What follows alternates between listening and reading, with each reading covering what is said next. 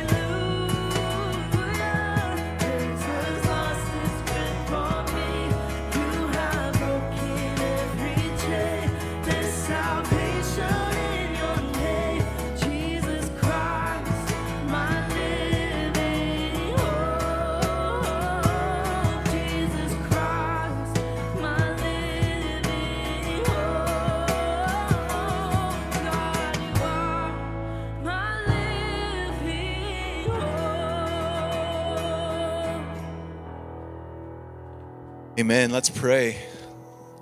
Lord God, we do praise you that you are a living hope, that you are the God who raises the dead. So we praise you, Lord, that you have brought us from death to life.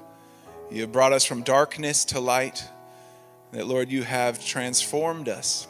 And that you are confirm, conforming us, Lord, into your likeness as you set us apart for your glory. We praise you, Lord. We pray that all these things that we do together this morning would be done for your glory. We pray all this in the name of Jesus. Amen. Amen. Friends, we want to invite you at this time to greet one another in a safe and appropriate manner. So do so now.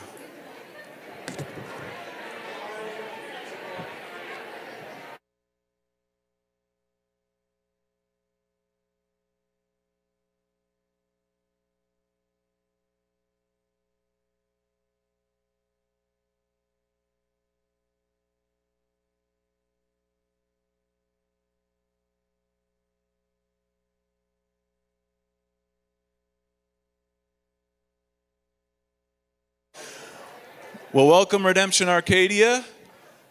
That was mostly appropriate from what I saw. Appreciate you all being here this morning. We are one church in 10 congregations across the state of Arizona. We believe that all of life is all for Jesus. We are gospel centered and outward focused. And so thankful that you have joined us today here in person or whether or if you're at home catching us online, thank you for joining us as well. Uh, my name is Tyler Thompson. I'm one of the pastors here. I am the pastor of worship and communities and joined by three other pastors. We love to work together as a pastor team. So we're thankful that you're here today. If you are new here, we appreciate you being here. There are Connect cards at the uh, Connect desk in the back. We'd love for you to fill one of those out, and that way we can follow up with you.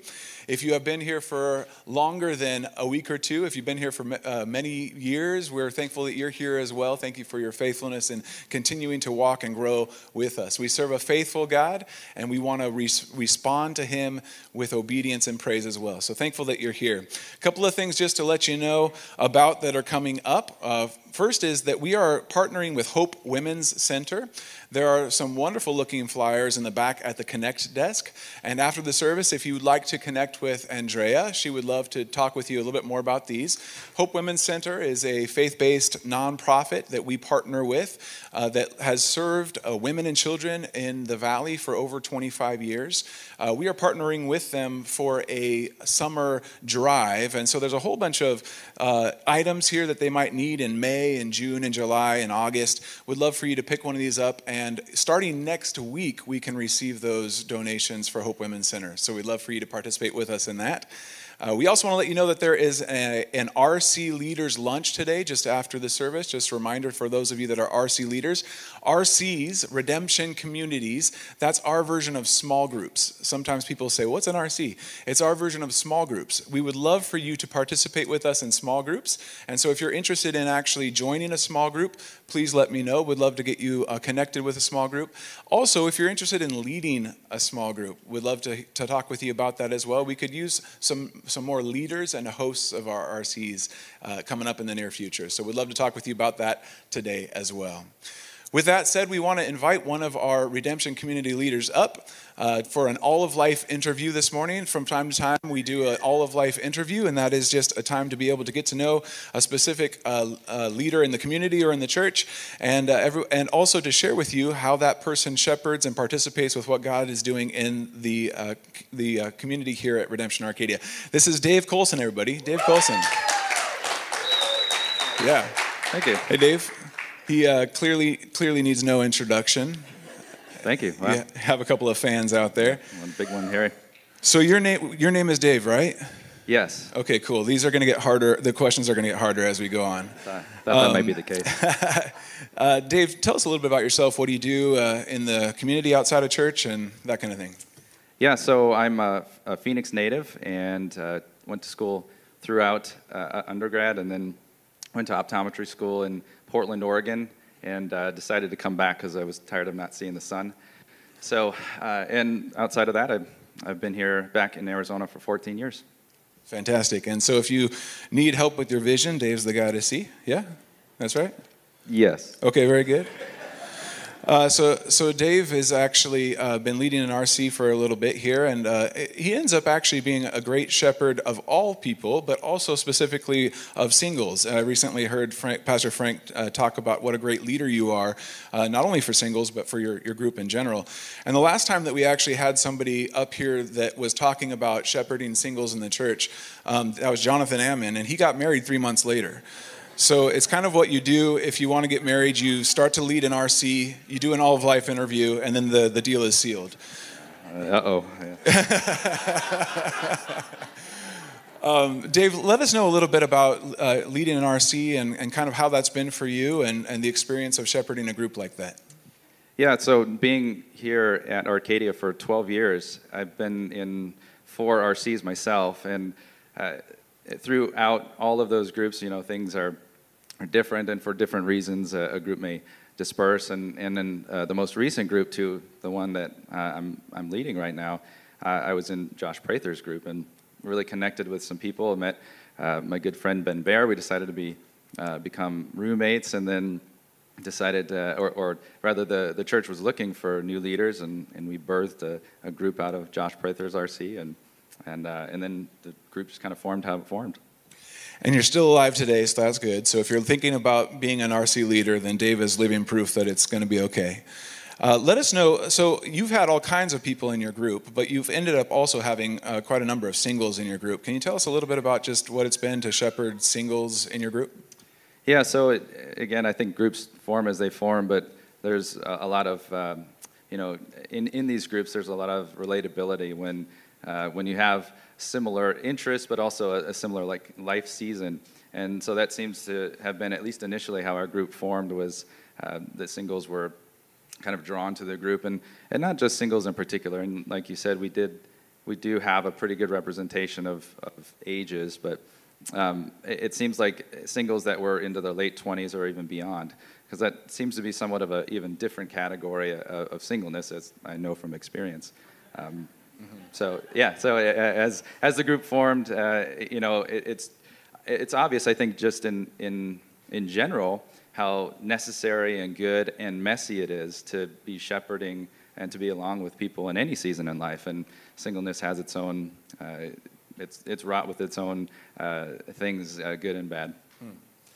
Uh, what would you want singles in the church to know? Uh, I know we were talking a little bit about how there's sort of this, uh, that ca- there can be this idea that marriage is sort of plan A and, and being single in the church is kind of plan B. Uh, and we, we don't want people to feel that way. What are some things that you would want uh, singles in the church to know as you continue to walk with them? Yeah, it's not plan B.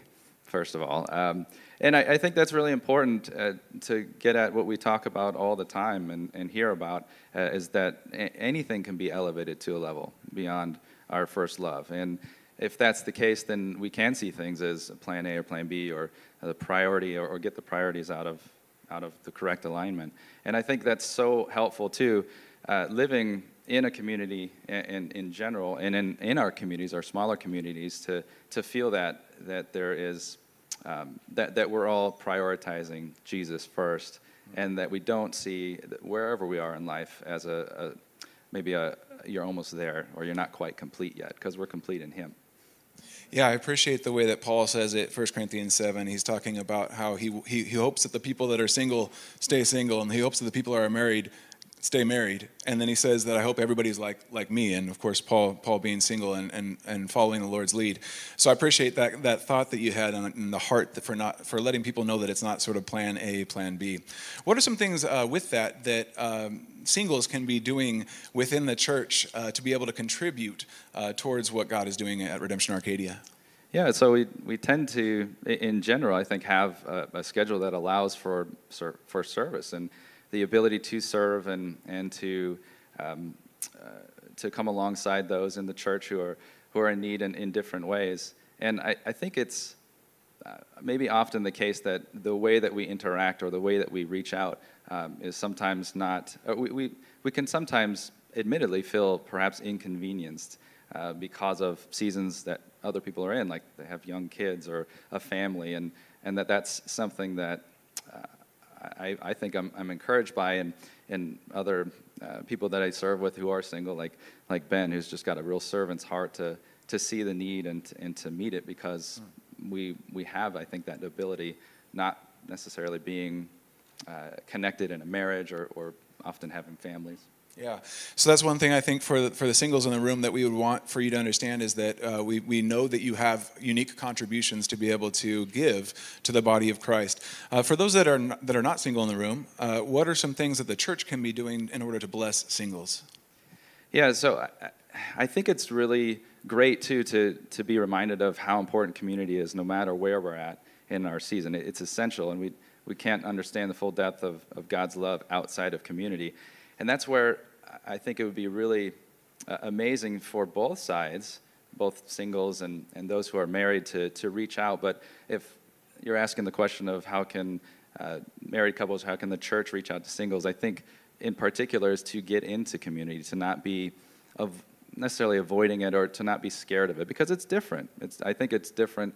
Uh, it's a different feeling, I imagine, being on the married side and having a family, or or a different, uh, not not in a single uh, singleness position to to reach out or to be in community in the same way because there are a lot of differences there. But that's so important because we gain so much from understanding uh, life from a different angle and how God is working through that uh, through our lives.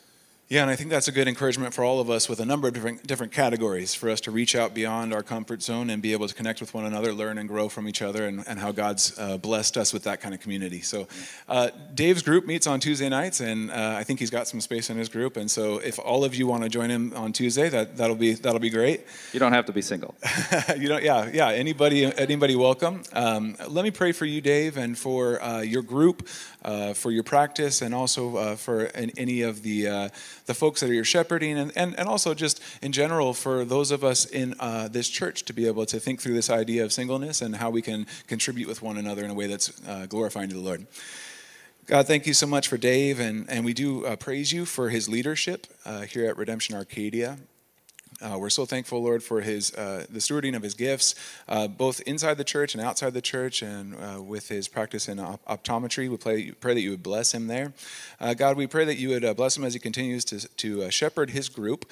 And Lord, that all of us, as we consider how we might step out of our comfort zones in order to connect with others that are different than us, we pray that you be glorified in, in, in both the uni- unity of the church, the diversity of the church, and that all these things, Lord, may be done uh, to your glory. We pray that each of us, uh, whether we are single, whether we're married, uh, whether that we're part of a family or not, Lord, that you would allow for us to contribute the unique things and gifts that you have for us for the edification of your church. And we pray all these things in the name of Jesus.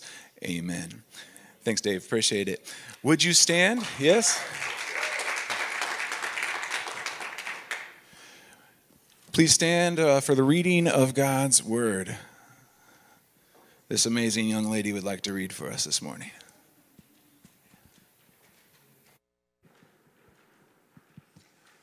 John 11, 7 through- 17 through 27. Now, when Jesus came, he found that Lazarus had, been, had already been in the tomb four days. Bethany was near Jerusalem, about two miles off, and many of the Jews had come to Martha and Mary to console them concerning their brother. So when Martha heard that Jesus was coming, she went and met him, but Mary remained seated in the house. Martha said to Jesus, Lord, if you had been there, my brother would not have died. But even now I know that whatever you ask from God, God will give you. Jesus said to her, Your brother will rise again. Martha said to him, I know that he will rise again in the resurrection on the last day. Jesus said to her, I am the resurrection and the life. Whoever believes in me, though he die, yet shall he live. And everyone who lives and believes in me shall never die.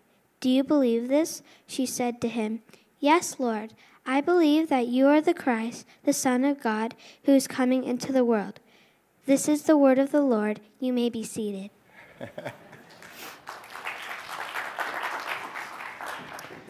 Thank you, Charlotte. It is obvious that you have been to the Ben Bear School of Scripture Reading. Thank you for that.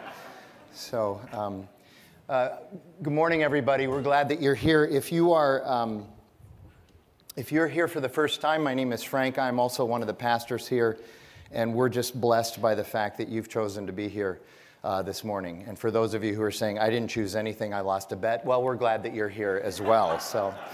Um, I, let me just add this. Uh, I, my endorsement for what Dave and Ben do in their group. Um, a couple or three times a year, I invite myself to their group and I head over there. And I know the people in there, most of the people in there well enough to know that they're not on their best behavior just because one of the pastors shows up to their group. And it's, it is really a great group. I, I would just encourage you to consider uh, getting involved in any RC, but uh, theirs is a great place uh, to start. So, um, We've been talking in the book of John, the last chapter, chapter 10, a lot about this imagery of, of the shepherd and the sheep and how desperately sheep need a shepherd. And so I didn't have this available in the last two weeks, so I thought I'd show it uh, this week uh, just to transition us into chapter 11. But this is a video of how um, when a sheep is rescued by by Jesus, and we're the sheep. When we are rescued by Jesus, generally this is what happens right after we're rescued. So.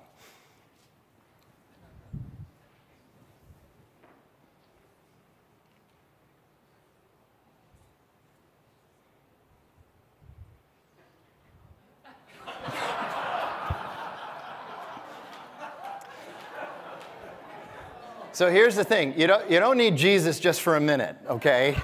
You need him the whole time. So we are working our way through the book of John. Oh, it, you guys showed it in slow motion too. It's awesome. So we're looking at chapter 11. 11 is a fairly long chapter. We're going to take it in two parts, but this first part is going to be 44 verses. Uh, we decided not to have Charlotte read all 44 verses because she said she wouldn't. So. Um, this is the story of the raising of Lazarus, and it's, it's, uh, it's right in the middle of, of the gospel. And this event is important um, for many reasons, but here are five that I want to just review before we get into it. Number one, it is the capstone of Jesus' miracles in the book of John. There's like a progression of his miracles in the book of John, and raising somebody from the dead is certainly the biggest and brightest of the miracles. Second of all, this Again, this miracle points to Jesus' deity, and also he has another I am statement in the midst of this I am the resurrection and life.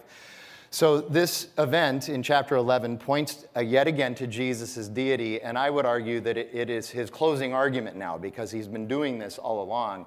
And this is pretty much his closing argument. Everybody has to make a decision at this point.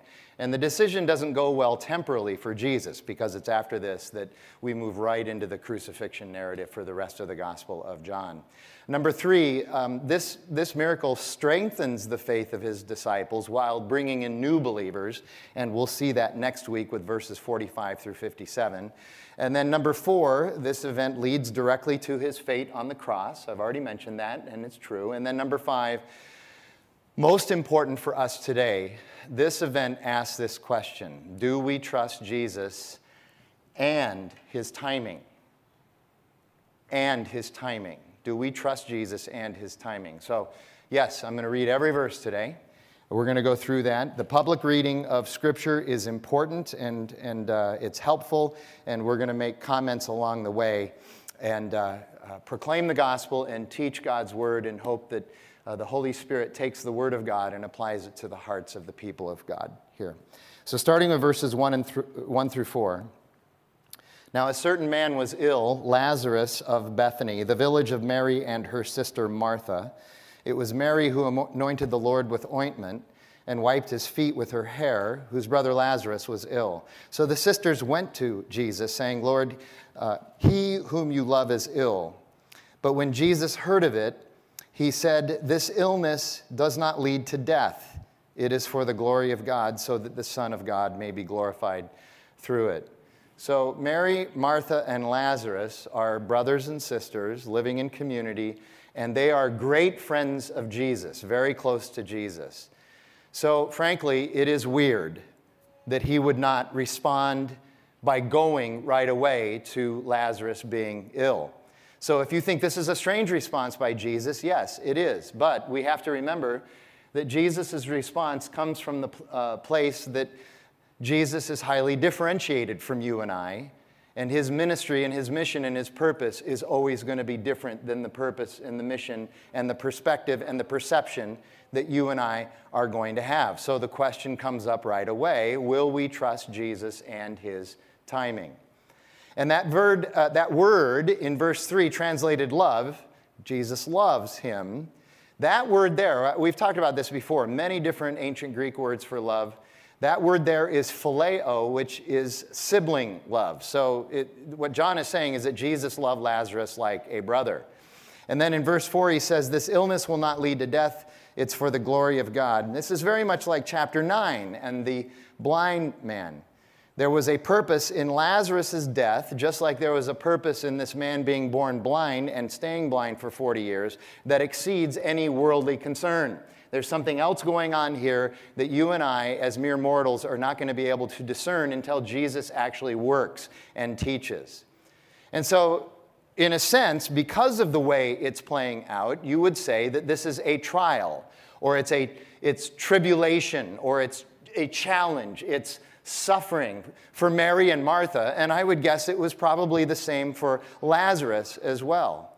But there's something that we need to remember about trials or challenges or tribulation in this life. Number one, God uses them in our life to develop our character. That's clear throughout Scripture, the way Scripture talks about our tribulation.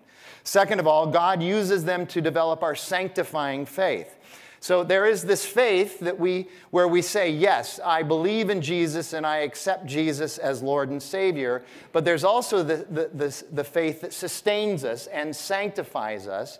Uh, sanctification would be that process of uh, beginning to look more and more and more through your life journey like Jesus. Although we never accomplish it perfectly in this lifetime, the idea is that we are moving toward that. So it's Paul saying in Romans chapter 8, we are being conformed to the image of God's Son. And then, third, God uses tribulation and trials uh, to bring glory to Him as He works all things together for good for everyone? No. Specifically, it says in Romans, for those who love him and are called according to his purpose. So he uses them for our good and for his glory. That's how our founding pastor Tom used to say it. And so we ask the question again will we trust Jesus and his timing? So the next 12 verses, 5 through 16. Now, Jesus loved Martha and her sister and Lazarus. And when he had heard that Lazarus was ill, he stayed two days longer in the place where he was. Then after this, he said to the disciples, Let's go to Judea again. The disciples said to him, Rabbi, the Jews were just now seeking to stone you, And you are going there again? And Jesus answered, Are there not 12 hours in the day? If anyone walks in the day, he does not stumble, because he sees the light of this world. But if anyone walks in the night, he stumbles, because the light is not in him. That's sort of a confusing little riddle that we'll talk about. After saying these things, Jesus said to them, Our friend Lazarus has fallen asleep, but I will go to awaken him. The disciple said to Jesus, Lord, if he has fallen asleep, he will recover. In other words, let's stay here. Now, Jesus had spoken of Lazarus' death, but they thought that he meant that he was taking rest and sleep. Then Jesus told them plainly, Lazarus has died. And for your sake, I'm glad that I was not there, so that you may believe. But let us now go to him. So Thomas called the twin, said to his fellow disciples, Let us go, that we may die with him. So the word translated love in verse 5 now changes to aga- agapeo or agape love. So again, context is important. Uh, Jesus loves Mary and Martha and Lazarus also with great compassion, uh, selfless uh, sacrifice, and affection. So great compassion and affection is the agape love. And as a response, verse 6 says, He stayed there two days longer.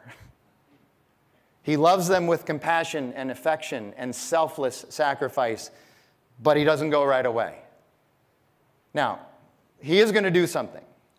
Most of us know the story. He's going to do something, and he's going to do something, as Paul says in Ephesians, he's going to do something far more abundantly than all that we could ask or think or even imagine. Again, let me make this case again. Often the worst way to define love is how we receive it or how we perceive it. The worst way to define love is how we receive it or how we perceive it.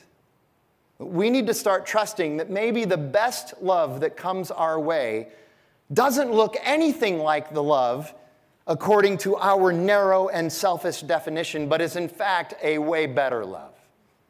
That again is a trust issue, both of who Jesus is and his timing.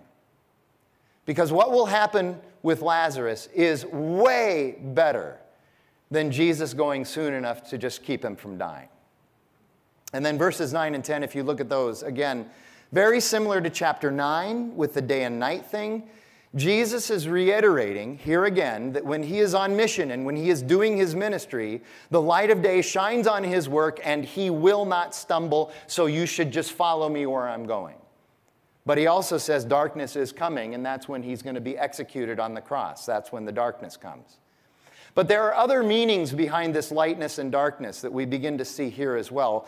Furthermore, based on what we've seen throughout chapters 6 through 10, this lightness indicates that Jesus walks in the light as compared to the professional religious people who are stumbling around in the darkness who just can't seem to get who Jesus is and who don't want to get who Jesus is. And third, historically, daylight is symbolic of God's will being present with his people, whereas darkness is a symbol of God's will being absent from his people. So you see all of the symbolism that Jesus is teaching in the midst of this. In verses 11 through 15, yes, the professional religious people had trouble following Jesus and getting him, but we also find that at times his disciples struggle with it as well. Jesus likes to speak in these riddles and these parables, and sometimes the disciples are just like, ah, we don't get it. Can you please explain that for us? That's why John says, Jesus said to them plainly, Lazarus has died. But also at the end there, um, if you know anything about the, the book of Esther and the story of Esther in the Old Testament, Thomas sounds a little bit like Esther there. So that, that story is uh, about 500 years prior to when Jesus was around.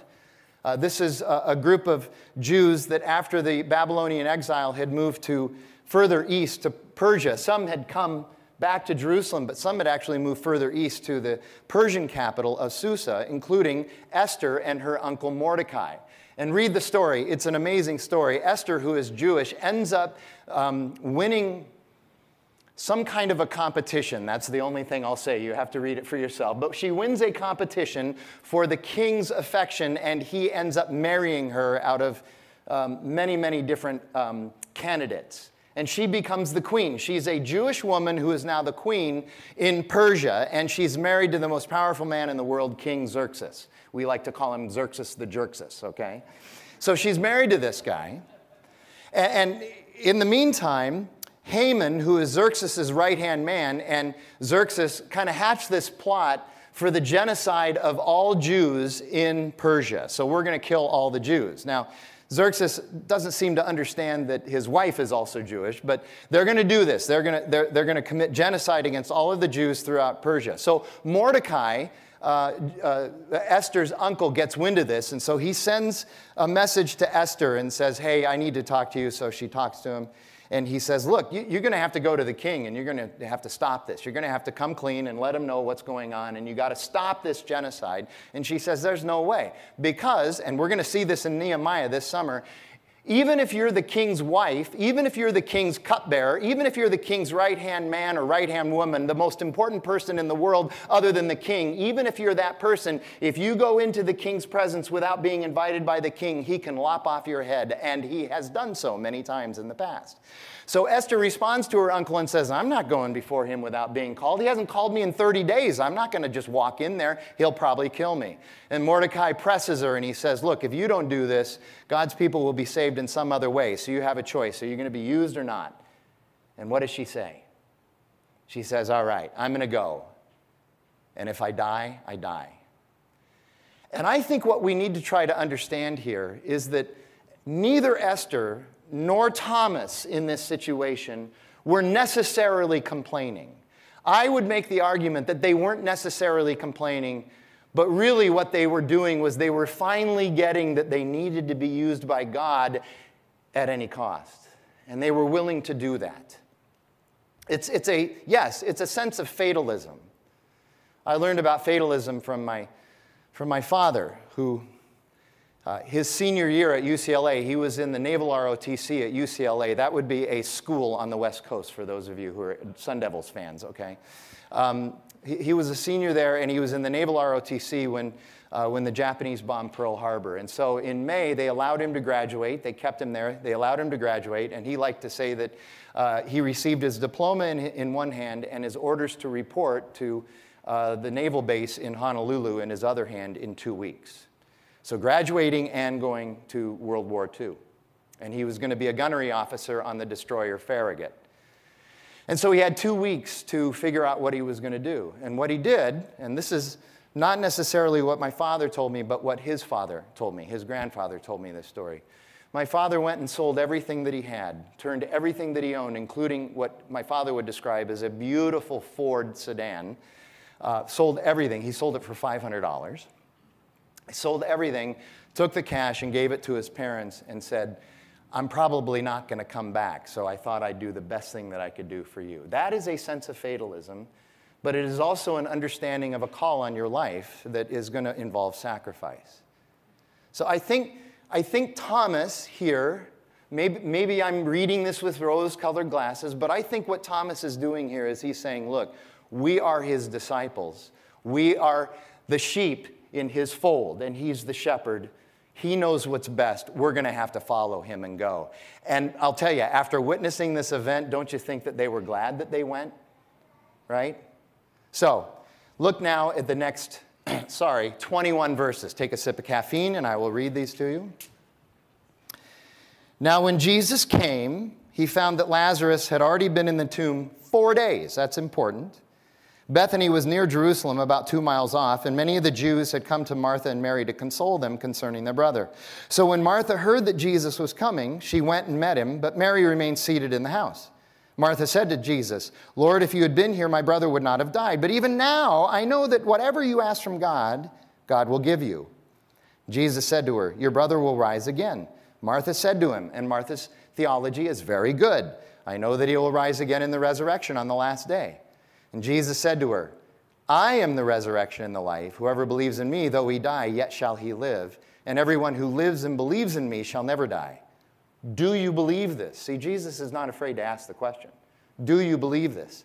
And she said to him, Yes, Lord, I believe that you are the Christ, the Son of God, who is coming into, this, into the world. When she had said this, she went and called her sister Mary, saying in private, The teacher is here and is calling for you. And when she heard it, she rose quickly and went to him. Now, Jesus had not yet come into the village, but was still in the place where Martha had met him. When the Jews who were with her in the house consoling her saw Mary rise quickly and go out, they followed her, supposing that she was going to the tomb to weep there. Now, when Mary came to where Jesus was and saw him, she fell at his feet, saying, Lord, if you had been here, my brother would not have died. And when Jesus saw her weeping, and the Jews who had come with her also weeping, he was moved deeply in his spirit and, greet, and greatly troubled. And he said, Where have you laid him? And they said to him, Lord, come and see. Jesus wept. So the Jews said, See how he loved him. But some of them said, Could, he not have op- uh, could not he who opened the eyes of the blind man also have kept this man from dying? So these tombs, some of you know, the, the, they had these tombs prepared well in advance for the dead. And they were usually carved out of the side of a mountain. They were like a cave. And, and usually, in fact, most often, you would be laid in there with other corpses. They, they, there wasn't just a tomb for one, there was usually uh, several shelves where they would lay different people. And then they would cover the tomb with a stone, usually very heavy stone, and that's where you were, you were buried, and that's what it's describing there. Now, we see in verses 17 through 37, one of the things that we see is that Jesus gives Martha truth and he gives Mary compassion. They're both asking the same thing, they're both saying the same thing. Jesus gives one of them truth and he gives the other compassion. Why? Well, this is going to stun you. This is going to shock you. This is going to be something that you note takers need to write down. Different people need different help. Are you blown away by that insight? Here you go. Fairness is actually treating people differently. Fairness is actually treating different people, di- uh, different people differently. I know so many of you are like, I don't like that. You know why? Because you're so worried that it's not going to be fair to you. That's why you don't like it. But in fact, that's what fairness really is. Again, shocking.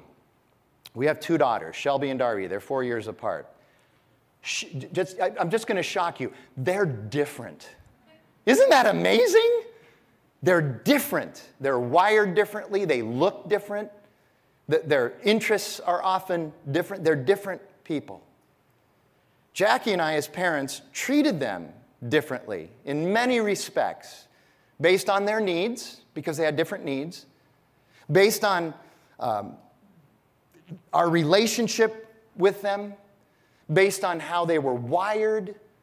We treated them differently instead of treating them as clients who all get the same protocol.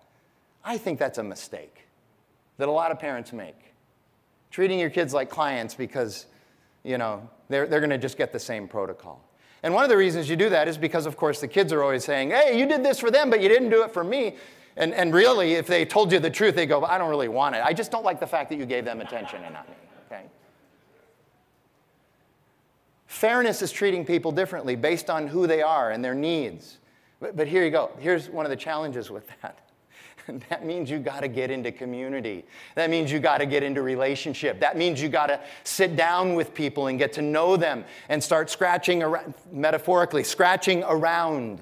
You, you need to dig deep. You need to, you need to start to do some disclosure this is what community is about. You need to learn about each other so that you can understand what each other's needs are, so that we can practice mutual submission that is beneficial to everybody. I love how so many people think mutual submission means same submission. It doesn't. Mutual submission is based on the needs and the wiring of the people that you are serving. I am going to submit differently to Jackie than I am going to submit, for instance, to Tyler. Wait, you're the but you're the, you're the elder who's on the elder. Wait, doesn't Tyler work for you? Yeah, if you want to build a hierarchy, okay. But the gospel requires something different. We need to be in relationship and community and understand each other so that we can serve each other and submit to one another. Jesus loved both Mary and Martha, but he also knew what they needed in that moment. And that was a beautiful, a beautiful thing. But let's also talk about the fact that both of them came and questioned Jesus' timing. Mary and Martha sound like us. You and me, you and me, we are sure that God's that our timing is better than God's. We are sure that our plan is better than God's. We are sure that our wisdom is way better than God's. People love this story of Lazarus, and I understand why. It's really fun when Lazarus comes out of the tomb. Some of you right now are going, Would you just get to when he comes out of the tomb? But because of how we romanticize this story, we often miss one of the most important points.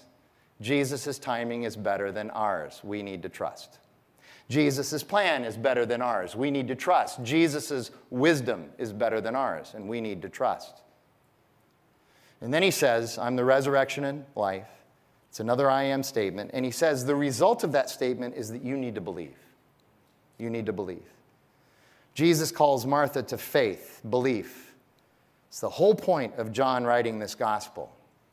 And the I am statement, resurrection and life, it's actually two sides of the same coin. Jesus is saying the same thing twice, but differently resurrection and life. It's kind of like Hebrew poetry. You know, in the Old Testament, we have a lot of this ancient Hebrew poetry, and sometimes people read it and say, it, it doesn't rhyme, it doesn't do anything for me. No, Hebrew poetry is not rhyming poetry.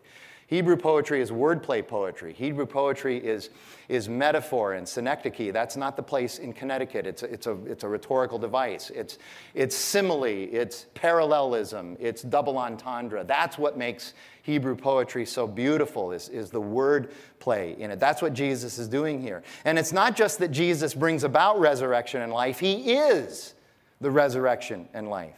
And verse 33 says that Jesus was deeply moved and greatly troubled. I'll talk more about this at the end, but just understand that what, the reason he's deeply moved and greatly troubled is that he's overwhelmed with grief, indignation, and anger by the sad state of sin, death, and his own execution that is looming close.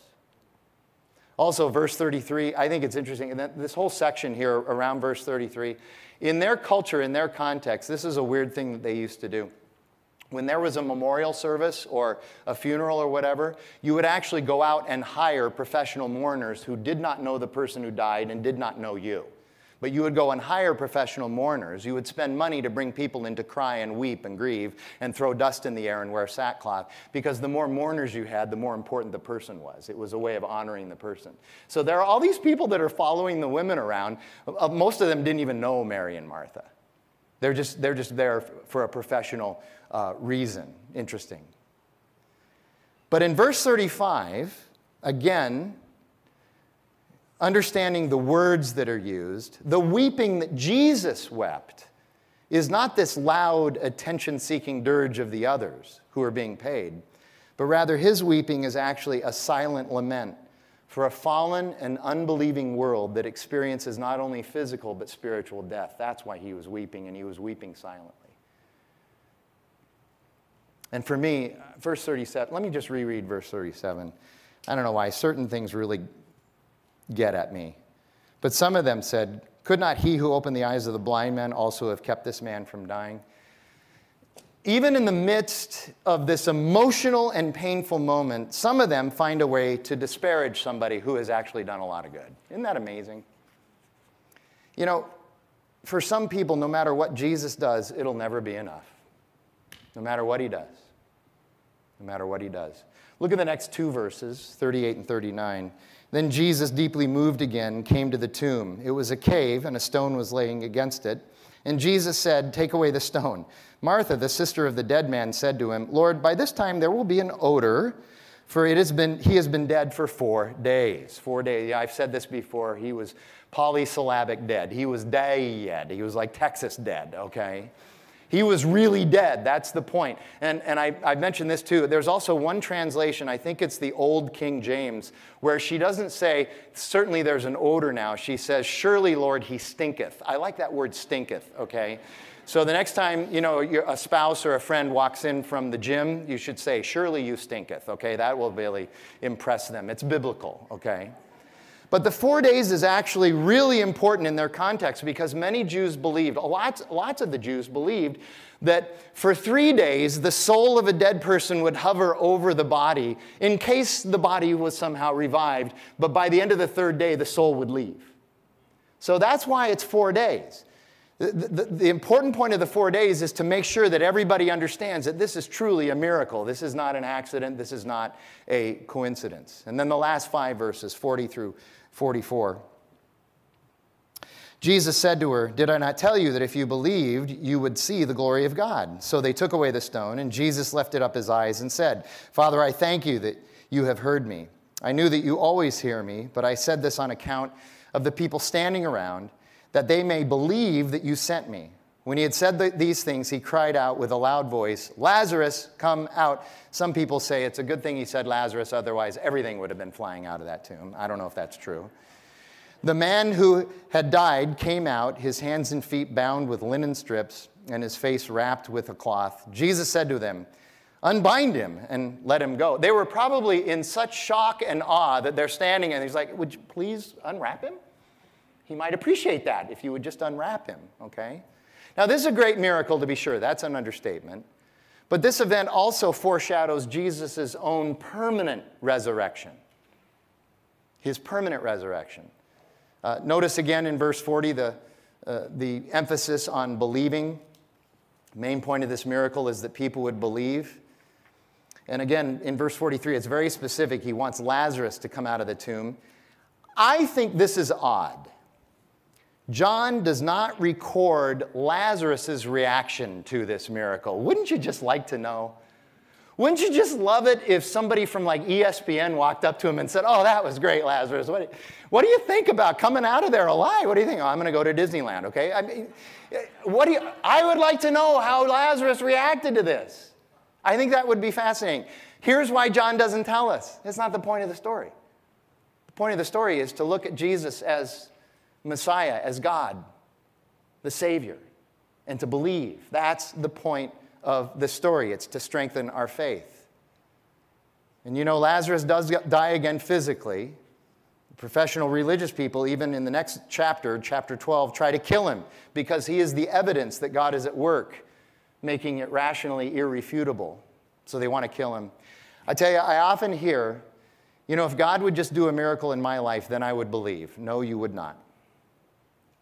We're going to find out next week, verses 45 through 57, that there were people, many people, who saw this happen who still did not believe. Can you imagine that? They witnessed this and they still did not believe. They still did not believe. And I just guarantee, I don't, it's not in the text, I'm just supposing this, but I think that it's very likely that there were people in that audience who saw the other miracles. They saw the water turning into wine, the feeding of the 5,000, the healing, the healings, uh, the blind man, all of that. And they, in their mind, they thought, or even they said it out loud, you know, that's, that's cool, but if he raised somebody from the dead, then I would believe, and they still didn't believe. They, they just keep moving the goalposts on him. So let's be real. Let's ask this question What will it take for people to believe? It's the movement of the Holy Spirit, y'all. I, I, I, can train and prepare and, and be as eloquent as possible. I'm beginning to sound like the Apostle Paul in 1 Corinthians chapter 2 now. And I can deliver this with great rhetoric and persuasion, but if the Holy Spirit isn't moving, these are just, I'm just a cymbal that's being beat on. That's it. The Holy Spirit has to move in our lives. So, is the Spirit moving for you right now?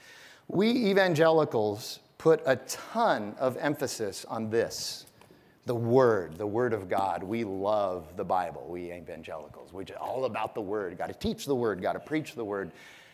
And, and, and I got to tell you something that's good. We should, it's really important. But when we make this important to the exclusion of everything else, including the movement and the filling and the guidance of the Holy Spirit, we've got problems. And we need to recognize that that's a blind spot for us. We've got problems. We need to welcome the Holy Spirit. Sometimes that uncomfortable feeling that you have is not the bagel you had this morning. That uncomfortable feeling you have is the Spirit moving in you. How do I know when the Spirit is moving in me? I'm assuming some of you might be asking that. I think that's a great question. I know the Spirit is moving in me really just from essentially two things. Two things. This is, this is kind of my test, okay? When I feel like the Holy Spirit is leading me to do something, it is never something that contradicts what's in here. The Holy Spirit wrote this through his people, through God's people. He's not going to tell me something that contradicts this. Now, it's fascinating to me. As a pastor, I hear all the time the Holy Spirit told me to do this. That contradicts what God's word says. Yeah, I know, but who are we going to trust? Are we going to trust God's word? Are we going to trust the Spirit who is alive and active in me right now and just so happens to be affirming and confirming what my greatest heart's desires are, even though they're wrong? Now, they don't say that last part, but they wrap their desires in all of this Holy Spirit piety because they need to, because it's contradicting what God's word says. Quit wrapping your demon desires in piety and claiming that it's the Holy Spirit moving in you. That's what we need to do. That's the first test. Is there anything in God's word that would contradict that? Here's the second test, and this is, this is actually even harder. Okay, here's the second one. His leading always contradicts what I think is best, what I prefer, what I want, and what would make me most comfortable. Always. I never thought I would be called into pastoral ministry. When I, when I made my shift out of the marketplace and into um, going to school and going to seminary and all of that stuff, when I made that shift, I was sure I was going to teach like at the college level or seminary level. That was what God was calling me to do. That's what I, that's what I wanted to do. So I wanted to teach. I, did, I honest, I'll be honest with you, I didn't want the messiness of leading a church, you know. But then God started working in my life and He started to show me things and He started doing things. And the next thing you know, I really felt like He was leading me to lead this church at 42nd Street in Greenway 21 years ago, Paradise Valley Community Church. And I fought with God and I fought with Him. It was not what I wanted. And then that's when I made my famous deal with God. I said, All right, I'll do it as long as I never have to do prison ministry because that sounds like a lot of work and no return on investment, okay? And I didn't know it at the time, but God was laughing. I said, We're good, right, God? Yes, deal. Three months later, Leslie Baranzini comes into my life and she says, I want you to minister to my son who's down in Florence prison, and the rest is history. I'm knee deep in prison ministry now. Not what I wanted to do, not what I thought would be best. That was the Holy Spirit. There's another time, too. About three months after I became a pastor, I was miserable. I'm telling you, I was I was miserable. Came home and I told Jackie, I said, those khaki pants and red polos at Target, they're looking really good to me right now, man. I'd like to go to work for Target. I know retail. I could, I could whip that place into shape really fast, okay? And it would be better than doing this. So I decided to go on a hike down outside of uh, Casa Grande. And uh, by the way, on my way down to see somebody in uh, Tucson prison, in, interestingly enough. And I said, This hike, I'm going to just deal with God. And so I started the hike. I was all alone. And I just said to God, I said, God, what would stop me from leaving this job and going and doing something different? And as clear as a bell, I heard God say into my spirit, That's your problem, Frank. You think it's a job, it's a calling. It's a calling. And I had four hours left on my hike with nothing to talk to God about. I thought we were going to wrestle this whole time. The Holy Spirit moves by not contradicting His word and really by giving what eventually will be the desires of our hearts. Maybe we just don't know it yet. But He's contradicting what we want in, in the moment. Last thing, it says that Jesus was deeply moved in verse 33. He was deeply moved about death. He was deeply re- moved about death as a result of sin, as the result of unbelief, as a result of willful ignorance and outright, outright rebellion against God. As a result of his, as a result, he, he, was, he was deeply moved because of his ultimate need for us, his ultimate need for him to go to the cross. Jesus sees death as evil. He condemns death as evil, but he's the resurrection and life. He's the antidote, if you want to put it that way. That's why he's the greatest gift ever. In fact, let me put it this way Jesus hates death even more than he hates sin. Yes, sin is bad, but it leads to death. So he's not thrilled about sin either, but death is ultimate. That's the thing he hates the most. Jesus forgave sin on the cross, but he gives life through his resurrection. Sin is bad, but the curse of sin is death, and that's the bad news. Jesus came to be the pure and perfect and final sacrifice for our sins so that we would be forgiven, but ultimately he came so that we would have life and have it abundantly. And that's the good news, that's the greatest news. If you're here today and you don't know Jesus and you'd like to talk to somebody about that, we've got pastors and deacons and elders all around here. Just ask and you can talk to somebody here. Um, or if somebody brought you, talk to them, or they can lead you to the right place. And during communion, we're going to have people in the wings also that you can come and pray with as well. So we're going to invite the band up now as I, as I pray so that we can go into communion and we can have our last song together. Father God, we do, uh, we thank you for your word and its truth again. We thank you for this great miracle of Lazarus, but I just pray that we would see the whole and full picture of what you were doing with this miracle. It's not just that Lazarus came out of the tomb, but that you are the resurrection and life. That's the key to this whole deal. We thank you for that. We love you and we praise you for that. We pray it in Jesus' name. Amen. So, communion again, if you haven't gotten a communion packet, you can uh, go to the lobby right now and grab one. That would be great. That Ben and I got to do this at a wedding yesterday. Uh, the couple's first communion as, as married people. It was just so beautiful. The, the breaking of the bread, Jesus' body, and sharing that. And then drinking the wine, sharing that with them. The, the new covenant, the blood of the new covenant for the remission of sins. It was both in that moment for them, it was a confession and a celebration, and that's what it is for us here today as well as we take this communion together and sing this last song. Let's do that now.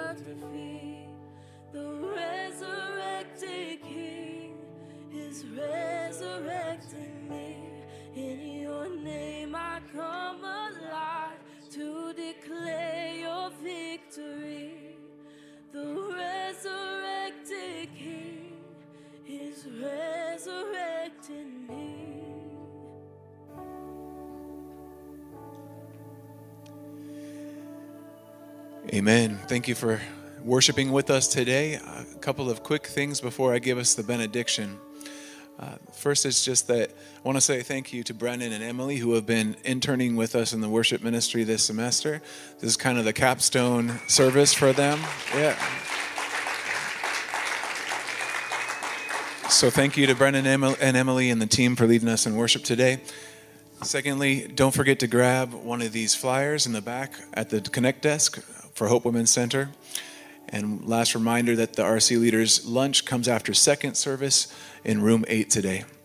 Let me give us this benediction after Roman uh, out of Romans chapter 8. It says this, if Christ is in you, although the body is dead because of sin, the spirit is life because of righteousness.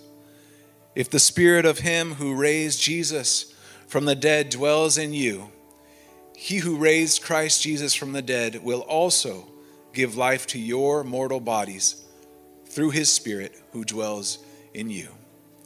Amen. Go and live all of life, all for Jesus.